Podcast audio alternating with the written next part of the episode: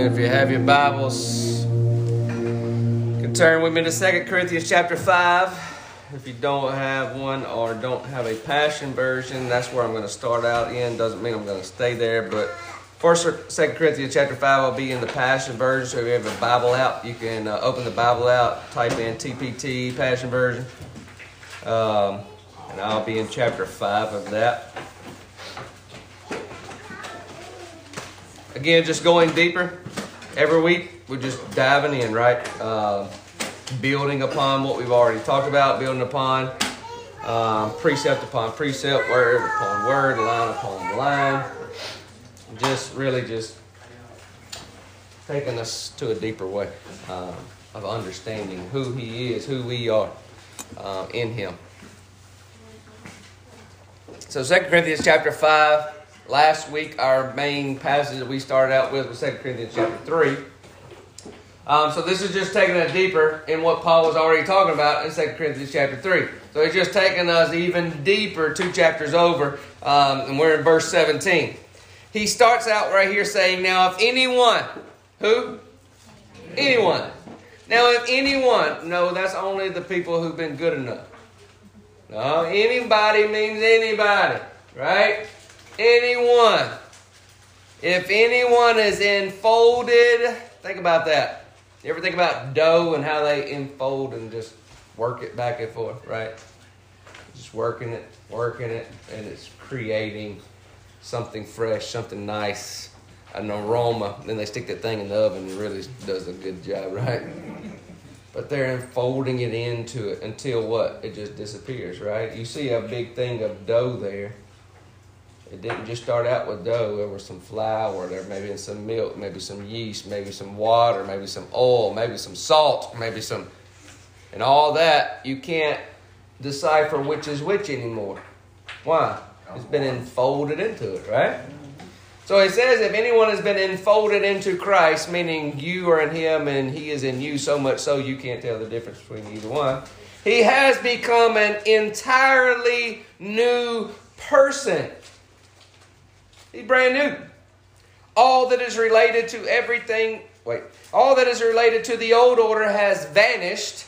Behold, everything is fresh and new. But you don't know my pet. It's brand new. But you don't know what I, I it's brand new. But you don't know my tenant, it's brand new. You don't know the, the curse has been brought down from generation to generation in my life, it's brand new. It's brand new. And God has made all things new. How, how many? Now, what is the, the verb form there but before we get to made? There's a helping verb there. What is that? Has. What is that? Is that present or past or future tense? Right now. Yeah, it's past and, and it's established right now, right? It's already done and established for right now, right? So, what has been made new at this point? How many? That's a new perspective, it? You should start looking at people a little different. They may not have come into reality of it yet. They may not even know it yet. But he's already made them brand new and reconciled us to himself and given us. So he reconciled them back to himself. Where was Christ? I mean, where was God on the cross? It says. He was in Christ reconciling the whole cosmos back to him. It says. The whole cosmos. That word world there is cosmos, meaning the whole entire everything. All the galaxies and galaxies we ain't even discovered yet, all of them. He was in Christ, reconciling the whole cosmos back into himself, reconciling him back to himself, and giving us this same ministry of re- reconciling others to God. So, what does that mean? It is our job to do that, to let the world know hey, this has been done. It's already established for you. Come experience this. Come taste and see, right? In other words, it was through the anointed one that God was shepherding the whole world. Not even keeping records of their transgressions. Who was? We were. And he has entrusted to us the ministry, listen to this word, The ministry of opening the door of reconciliation to God. So, in other words, I might meet Dustin on the street. He has no clue whatsoever that he has been reconciled to God. In fact, his whole entire past makes him think God hates me, God does not like me, and if there was a God, I don't want to know him because he sure ain't been good to me. But it says it's my job to come along and open his eyes to what has already taken place. His perception is wrong. But he has asked me to give him a new pair of glasses. Does that make sense? That's the ministry we have. We are, verse 20, ambassadors of the anointed one who carry the message of Christ to the world. As though God were, were tenderly pleading with them directly through our lips. Now, did it say, as God was calling us to condemn everybody and tell them they worthless and they all about to die and burn up in hell if they don't hurry up and make a decision. No, tenderly pleading. Because here's the deal, guys. If all we're doing is trying to get them a ticket punch into heaven, all we're trying to do is change their destination. We're not trying to change the person. And he says this whole ministry is what? To let them know they're a brand new person. So that heaven comes in him and now it comes out everywhere else. I told you I'd have you as a punching bag. Good thing you're in about week three of that. That's exactly right. Good thing you've been building your body up. Do you see what I'm saying, though? There's a huge difference in, in getting somebody scared that if you die when you walked out of here today, are you sure that you're sure that you're sure that you're sure that you're sure that you're going to go to heaven? Versus Christ wants to inhabit you and change you and make you a new creation. Here's the deal. If all I bought was my ticket punch, so I'm scared I don't want to go to hell and burn forever, and all I did was buy and get my ticket punch, is there any real change that took place on the inside? But the gospel, the good news, is that grace that has been given to me enables me to do what God has called me to do. That's a huge, big difference. Huge. Huge. We are ambassadors of this. And so, God, we're tenderly pleading with them directly through our lips. So, we tenderly plead with you on Christ's behalf. Turn back to God, not get your ticket punched. Turn back to God and be reconciled to Him. What does that mean? Come into a revelation to understand I am not withholding anything to you. If you think I'm withholding something or you think I'm holding something against you, you're not going to come near me. But when I open their eyes to the truth that He is not holding their trespasses against them, but wants them to come into face to face communion with them, it opens the reality to say, hey, I can be in this relationship too. No matter my background, no matter where I've been, I get to come into this dance, this circle dance of love that He has invited me into. For God made the only one who did what? Yes. For God didn't for God made the only one who did not know sin to become sin for us. Why? So that we might become the righteousness of God through our union with Him. So, what does this passage say about God? So, I want to recap a little bit from last week just to get our minds refreshed, renewed. It's been a week. Um, I want to just kind of try to transition from that into some deeper um, talks about what we were talking about last week. But remember, we looked at Moses. Remember, Moses, um, he's out there in the mountain, wilderness, shepherding, and all of a sudden, something's happening over here, and there's a bush burning up, right? And that bush burning up, and there is nothing happening to the bush, but it's steadily on fire. And then it says, when he turned to see, like, hey, I got to change direction and see what's actually happening over here, then God spoke to him. You remember that? And there's a lot of examples and a lot of potential that's going on in that message. One, we are to be set on fire and not be consumed. Right? We should be a burning fire that's walking around everywhere we go, Monday through Sunday. Everywhere we go, a burning, consuming fire because God is a consuming fire, consuming everything that's not of His kind. Everything that's not of love's kind, it is being burned up. And so, as it's being burned up, what remains is pure. We are pure. And so, we should be that consuming fire. The next thing we looked at was that he turned and looked, and whenever he looked, Hebrew says, when one turns to the Lord, the veil is lifted. And when the veil is lifted, you see face to face. We looked at many times he saw face to face with God, but this one instance he said, God, if you don't go, I ain't going. He had so many face to face encounters. He said, God, if you don't go, we're not going. I'm going to send the angel. No, I don't want the angel. I want you to go because if you don't go, I ain't going. And we talked about that last week. That think about how often do we do that? God, I ain't going to work if you ain't going with me. That's how we should wake up in the morning. God, I ain't going to the grocery store if you ain't going. God, I ain't even coming to house church unless you're going with me. Not that I'm going to house church to find God. I'm taking him with me so that when we all come in this room and we're all bringing his presence in, the glory fills the room. That's what we're looking for. That's where we're at, right? And then we looked at to see his glory. He said, God, I want you to show me your glory.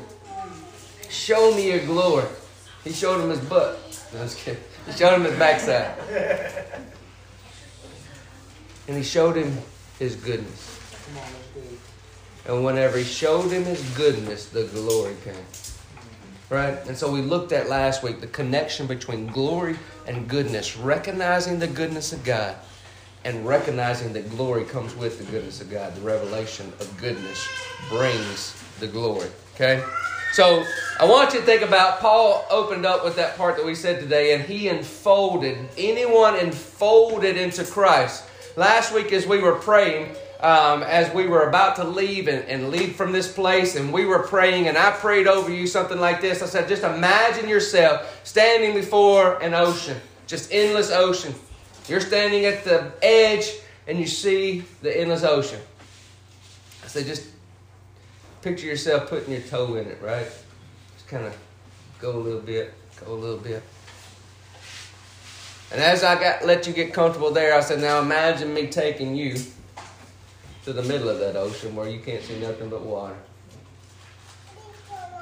And all of a sudden now you are a glass of water. And I pour you out into the middle of that ocean. Within a matter of seconds, would I be able to tell the difference between you, you water, and the water that's in that ocean? It would just be part of it, right? That's what he's talking about here. This unfolding. That's how deep this revelation is. That you are in Him and He in you, just as if you were a cup of water and I poured you in the middle of the ocean. You're in one. There's no separation. There's no. Do you get that? There's no separation.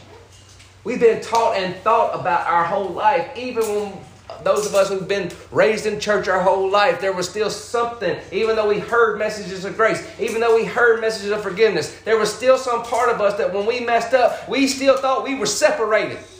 And that we had to do something to get back into the grace of God so that we could get back face to face. And if I could just finally get back up there, but usually most of us messed up before we got back in that position of feeling like we belonged in face to face communion. And he says there is no separation. Like I ain't pulling that cup of water out of this ocean when you did wrong and then put you back in when you do right. You in. Okay? And so Isaiah 66, I'm pass out a few, few passages. Who wants Isaiah 66, 1 through 2? Second Chronicles 5, 13 through 14. Psalms 133. Um, Ephesians 2, 19 through 22. Um, first do, and then after that do First Peter two, one through five. Just do both of those because they go together. Um, Colossians one twenty seven. Y'all should have that memorized, but who wants it? And then Psalm twenty seven. I got it. All right. So here we go. I want you to, that picture in your mind, that cup of water being poured into the ocean, or as Paul uses the word, enfolded into Christ. I want you to think about these verses as we're thinking about this. Okay. Isaiah sixty six one through two says. This is what the Lord says. Heaven is my throne, and the earth is my footstool. Where is the house you will build for me? Where will my resting place be? Has not my hand made all these things, and so they came into being, declares the Lord. These are the ones I look on with favor, those who are humble and contrite in spirit, and who tremble at my word. Mm, so what did we just sing? It's not a building you want to fill. It's my heart. This empty space is all you wanted all along. Starts out Isaiah 66 by saying what? The earth is my footstool. I'm high up in heaven. Earth is my footstool. That's how big and how vast he is, but yet he chose what? To be with us in communion. So much so, he says, You're building these buildings for me, and that's like I'm going to use them because that's your perception right now, and I'm going to use those places for you, and I actually will put my glory inside those buildings, right? Isaiah starts out at the very beginning, I think it's Isaiah chapter 6, remember? And he said, And he saw the whole thing filled with the glory of the Lord, right? So he says, I'll fill those places. I feel David's. I feel Solomon's temple. Like, I'll feel, but you got to understand what I want all along is to put my presence in you. Those who with a holy, says, I mean, with a contrite, like humble heart, which is what? To say, I surrender to you. Like, it's a faith, remember I said, is a place of surrendering. It's not a place of overpowering and I got to push through, but it's a place of surrendering of who He already is and what He's already done. So he's taking us into that place and helping us to understand. Look, even an Old Testament passage here, Isaiah is an Old Testament prophet, and he's saying, "Look, I'm speaking of things to come." Right? Remember Jesus? He's right there at the well with the woman, and what's he telling her? She's wanting to know where we all gonna worship. If we all gonna worship the same place, how's that gonna happen? Because you know we don't like each other. And he said, "Oh, you don't you don't have clue. He said there's a he said there's a time coming and yet is even now. Where true worshipers will worship in spirit and truth. Why? Because he will be in them. Wherever they go. That's why we're two or more gathered in my name, there I am in their midst. That's why you can have a glory explosion with two people. you ain't gotta have a house full. You see what I'm saying? That's what his desire is for us. Now look at this. Second Chronicles, again, another Old Testament passage. Okay? Second Chronicles 5, 13 through 14 says, The trumpeters and the musicians joined in unison to give praise and thanks to the Lord.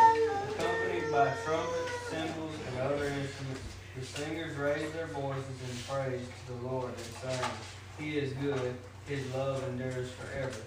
Then the temple of the Lord was filled with a cloud, and the priests could not perform their service because of the cloud, for the glory of the Lord filled the temple of God. all right, first off, I want to point out it says they were offering the fruit of their lips, which was what? A praise sacrifice. A sacrifice of praise. By the way, Hebrews 13 says this is a New Testament thing to offer a sacrifice of praise because the Old Testament, the law required animal sacrifice.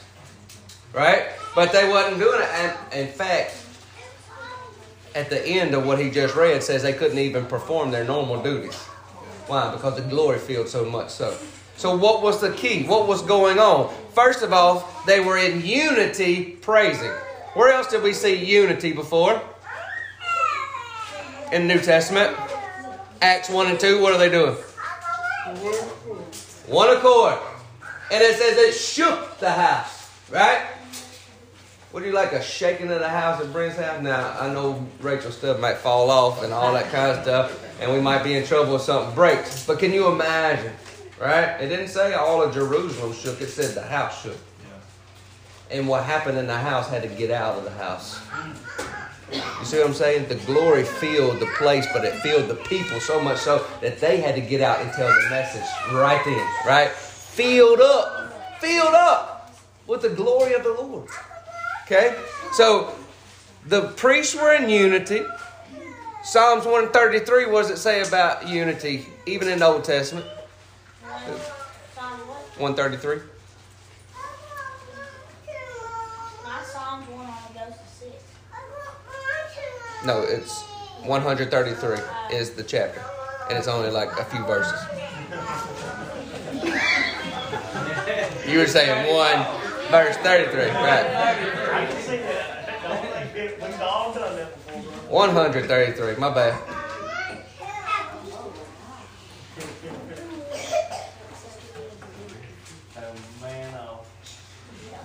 Man. How truly wonderful and delightful to see brothers and sisters coming together in sweet unity. It's as precious as the sacred scent of oil flowing from the head of the high priest All right, start right there. Picture that. Even Old Testament passages, Psalm says, how good, how right it is to see brothers and sisters dwelling in unity. How good is it? It's like the oil and the fragrance coming down from heaven itself. If we came in here in agreement, just that one thing, just that one thing, if we all came in here like this, God, I ain't going to Brent's house today unless you go with me. How perceive our perception of that presence, if we all came in here with that perception, there ain't no telling what would happen in this room. Do you understand? That's good. Do you understand? You wouldn't have to anoint that thing with oil like you did when you was a kid. The oil would probably just start flowing from it naturally. You see what I'm saying? Like there is there's something that happens when we're coming together in unity.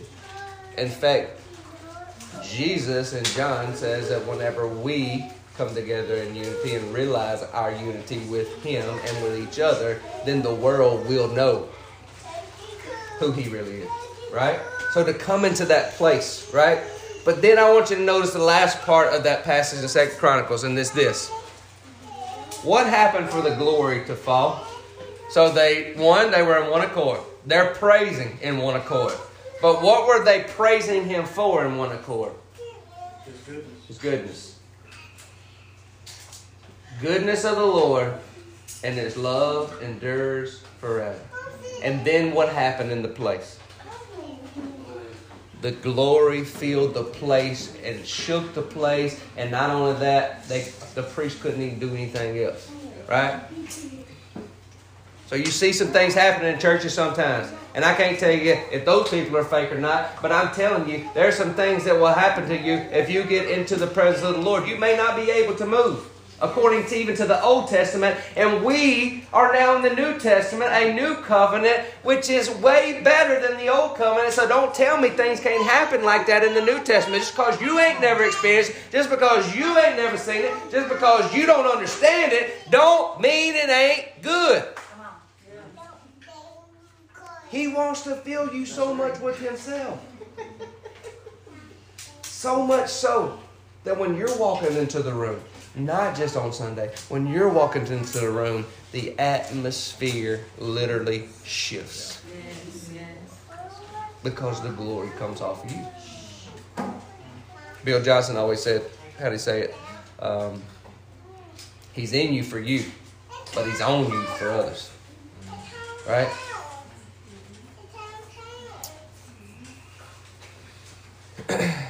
So, what you think about that? In the Old Testament, he would fill that place so much so, priests couldn't even do anything. They just, right? That's the Old Testament. Okay? If we're in this new covenant, and even in the new covenant, we've even read where the glory was so thick, right? I took a group of youth to uh, Chattanooga, Tennessee one year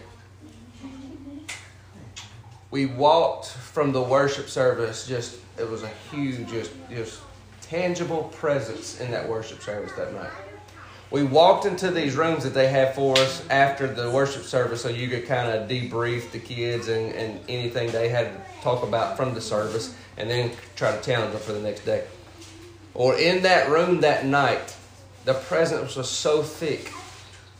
We had 30 something kids in there. They were just weeping. Kids just weeping. They were weeping over their parents. So much so that many of them had to get up out of the room and go call their parents and tell them about Jesus right then. Like I'm, I so want you to know what I've got right now. Like they were just crying. When we walked out of that place about an hour and a half, two hours later, we couldn't even see from from me to Tanya. The it was like fog outside, but the cloud was that thick that you couldn't see past from me to Tanya outside. And we begin, you know, some of us jokingly say, "Well, that's Shekinah, boy, down here." right? That's of glory. It's gonna come down, like just jokingly, like, or is it really just a cloud?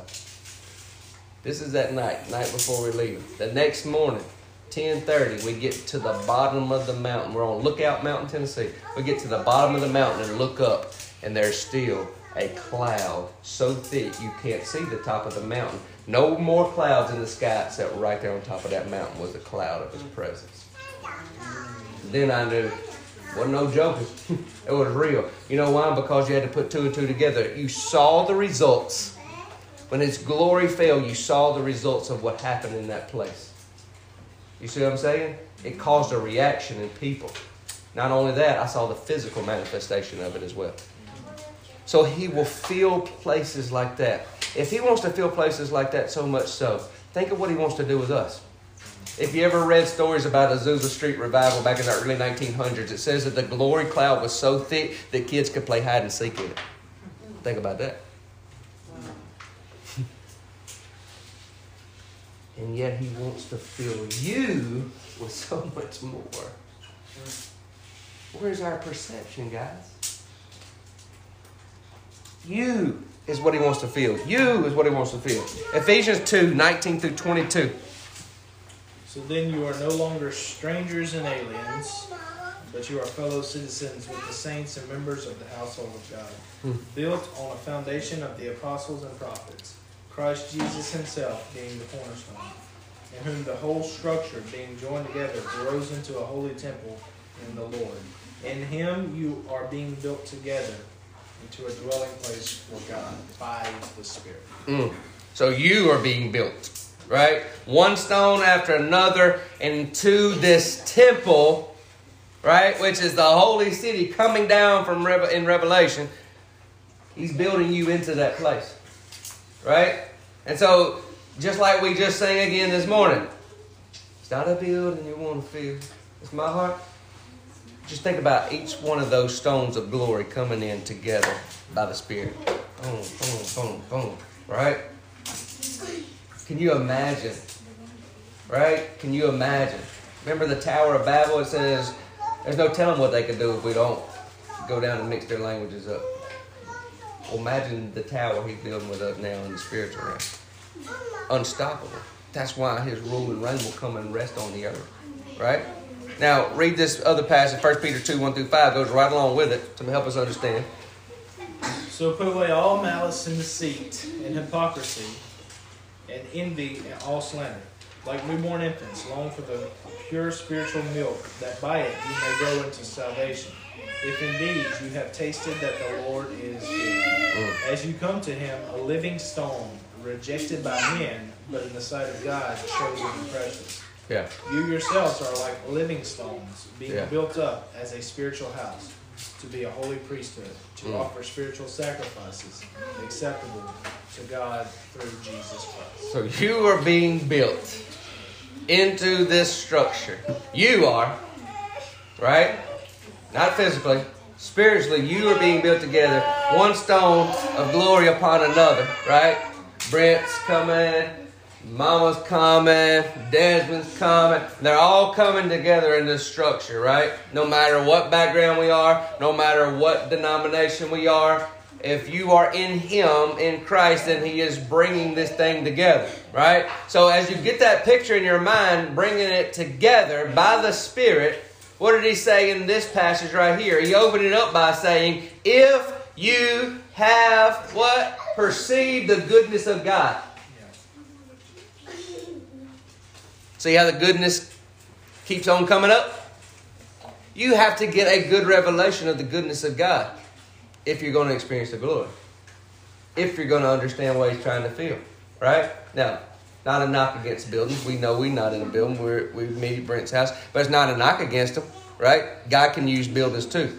God used that little old place, us Baptists, little boys and girls who didn't know no better, filled us with the glory cloud on top of Lookout Mountain. Right? Remember what I said? He's not limited to our box. We the ones that put him in the box, and a lot of times he'll get inside our box so he can bust our box up. So he can meet us anywhere. And he still uses buildings. He still uses people, right? In those buildings. Right? But the point is, he wants it to go deeper than that. Like, let him use those buildings. Let him use those places. Let him use this house. But this house is not the ultimate goal either. Right? The ultimate goal is you being transformed into his glory and into his likeness. So that you, going back to our opening passage, are now replicating that on this earth.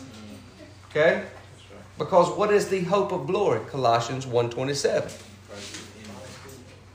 What is it? Christ in you. Christ in you. Whoever had Colossians 1.27, they just did it for you. Christ in you, the hope of glory. Christ in you is the hope of glory. What's the hope of glory? Christ in you. So much more that He wants to do in you and through you. We've already seen it in buildings, but notice what He wants to do in you and through you. All right? So the glory of God contains the revelation of His goodness. Right? You see how it's constantly connected. We looked at last week goodness and glory, goodness and glory. It's connected every time. Now look at this. We're going to end with Psalms 27. Psalms 27, read, read the whole thing through verse 14, and then we'll go through. Yahweh is my revelation light and the source of my salvation. I fear no one. I'll never turn back and run, for you, Yahweh, surround and protect me. When the evil ones come to destroy me, they will be the ones who turn back. My heart will not fear, even if an army rises to attack. I will not be shaken, even if a war is imminent. Here's the one thing I crave from Yahweh, the one thing I seek above all else. I want to live with Him every moment in His house, beholding the marvelous beauty of Yahweh, filled with awe, delighting in His glory and grace. I want to contemplate in His temple. In the day of trouble, He will treasure me in His shelter, under the cover of His tent. He will lift me high upon a rock out of reach from all my enemies who surround me. Triumph now, I'll bring him offerings of praise, singing and shouting with ecstatic joy. Yes, I will sing praises to Yahweh. Hear my cry, show me mercy, and send the help I need. I hear your voice in my heart say, Come, seek my face. My inner being responded, Yahweh, I'm seeking your face with all my heart. Mm. So don't turn your face away from me. You're the God of my salvation. How can you reject your servant in anger? You've been my only hope, so don't forsake me now when I need you. My father and mother abandoned me, but you, Yahweh, took me in and made me yours. Now teach me, Yahweh, all about your ways and tell me what to do. Make it clear for me to understand, for I am surrounded by waiting enemies. Don't let them defeat me, Lord. You can't let me fall into their clutches. They keep accusing me of things I've never done, breathing out violence against me. Yet I believe with all my heart that I will see you, see again your goodness, Yahweh, in the land of life eternal. Here's what I've learned through it all. Don't give up. Don't be impatient. Be entwined as one with the Lord. Be brave and courageous and never lose hope. Yes, keep on waiting, for he will never disappoint you. So verses 1 through 3, we're just going to kind of break this down real quick. Verses 1 through 3, the very beginning is like an introduction. And he's talking about his absolute trust in God, that there is nobody else he wants to place his trust in, right? So you could use this psalm basically as a way of life, right? As how do I get my strength? How do I view things in life? And he starts off these first three verses by saying, This is my absolute trust in God. This is how I start off everything. Even though, notice how he went through some of those things, even though there's some tough times, even some things I don't understand, even when people ridicule me, even when people backstab me, I'm still going to trust who?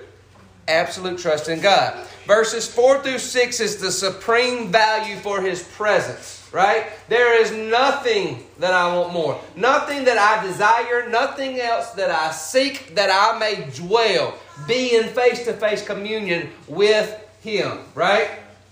As Desmond talking about the I single, right? The single I of saying it is about His presence more than anything. It's about it's about uh, right relationship more than it is about being right. So it's about that number one thing of being in His presence. Verse 7 through 10, His own devotion to obedience. Did you notice that? How obedient. Like I will still do.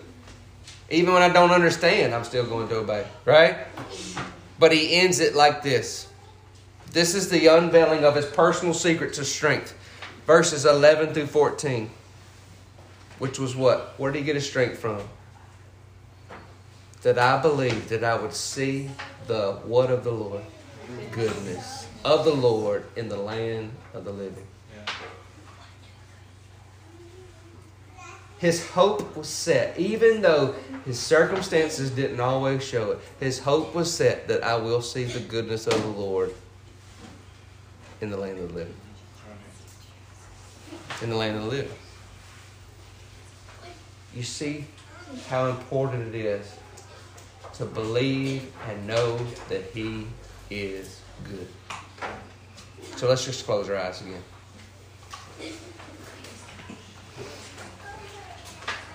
I just want to picture that place one more time like we did last week. You are that cup of water. Just picture that in your mind. You are that cup of water. Being poured into a never ending ocean a never ending ocean.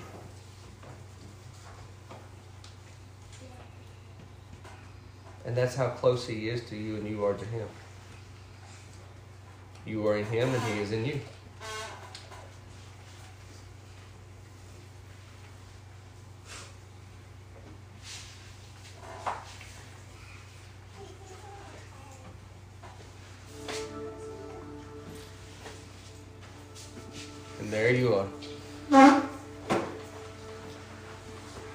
Separation. No separation between you and the Father. No separation.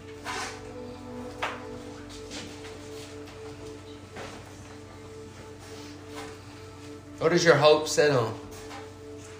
Is your hope that you will see the goodness of the Lord in the land of the living? We're talking about the goodness, the glory, not that he just does what you want him to. Not that he's some genie in the Bible and say, poof, what do you need? Poof, what do you need?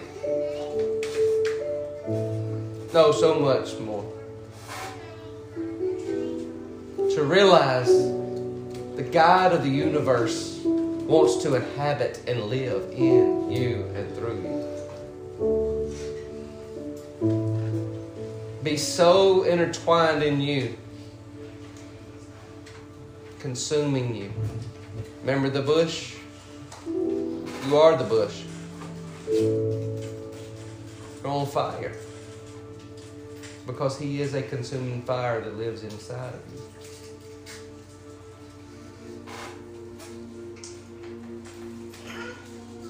And He wants to take you into your workplace.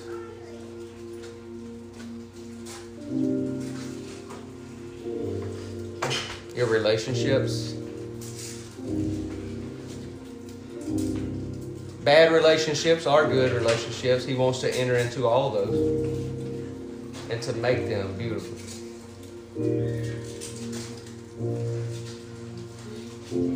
Is it your desire to know Him? Is it your desire that you experience the glory of God? Those things I just talked about, have you ever experienced something like that? In the Old Testament, they did, and yet you live in a better covenant. Is it that you don't want to experience it, or do you believe it doesn't exist? Jesus looks at the the man at the pool and says, What do you want? Do you want to be healed? So he stands this morning and asks, Do you want to know the glory of God? Do you want to be in face to face communion? Do you believe you can? It's a simple turning. Turn your eyes upon Jesus, turning your eyes upon the finished work, upon His goodness. His goodness that says, I keep no record of your wrongs. The goodness that says, I am in you and you in me. The goodness that says, there is no separation between us. The goodness that says, I've never been far away. I've been right here the whole time.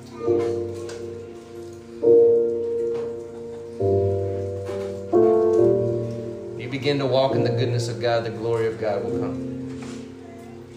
Glory of God will come. For it is the glory of God that contains the revelation of His goodness. So when you turn your perception to the goodness of God, your perception is changed and the glory is present.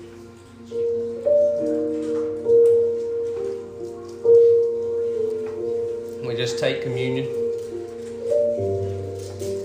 Jesus, knowing that it was your body, so we eat your body to be one with you. Your body that was broken for us mended us.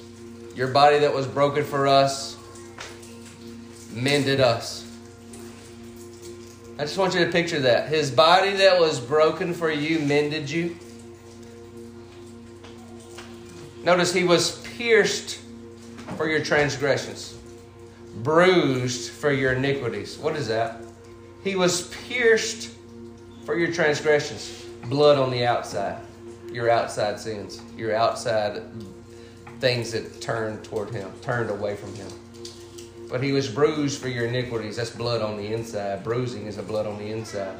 So the blood is on the outside and on the inside to heal your wounds on the inside as well. So you're t- consuming the body, not just for the ways that we've turned against him on the outside, but the turmoil that's within. That our perception become new. And so, Father, we receive it.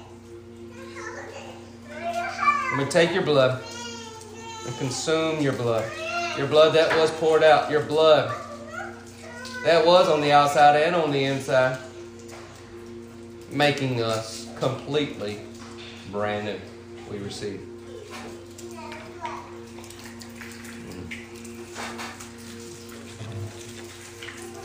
Father, I just speak blessings over these people. That this week their eyes are brand new, open to new realities, new thoughts about you. As we stated last week, if it's too good to be true, start there. Start there. For your ways are higher than our ways. Your thoughts are higher than our thoughts. So speed our thoughts up to yours. Help us to see. See your goodness in the land of the living. And let your glory fall. Amen. Y'all be blessed this week. Love you guys. Thanks for coming.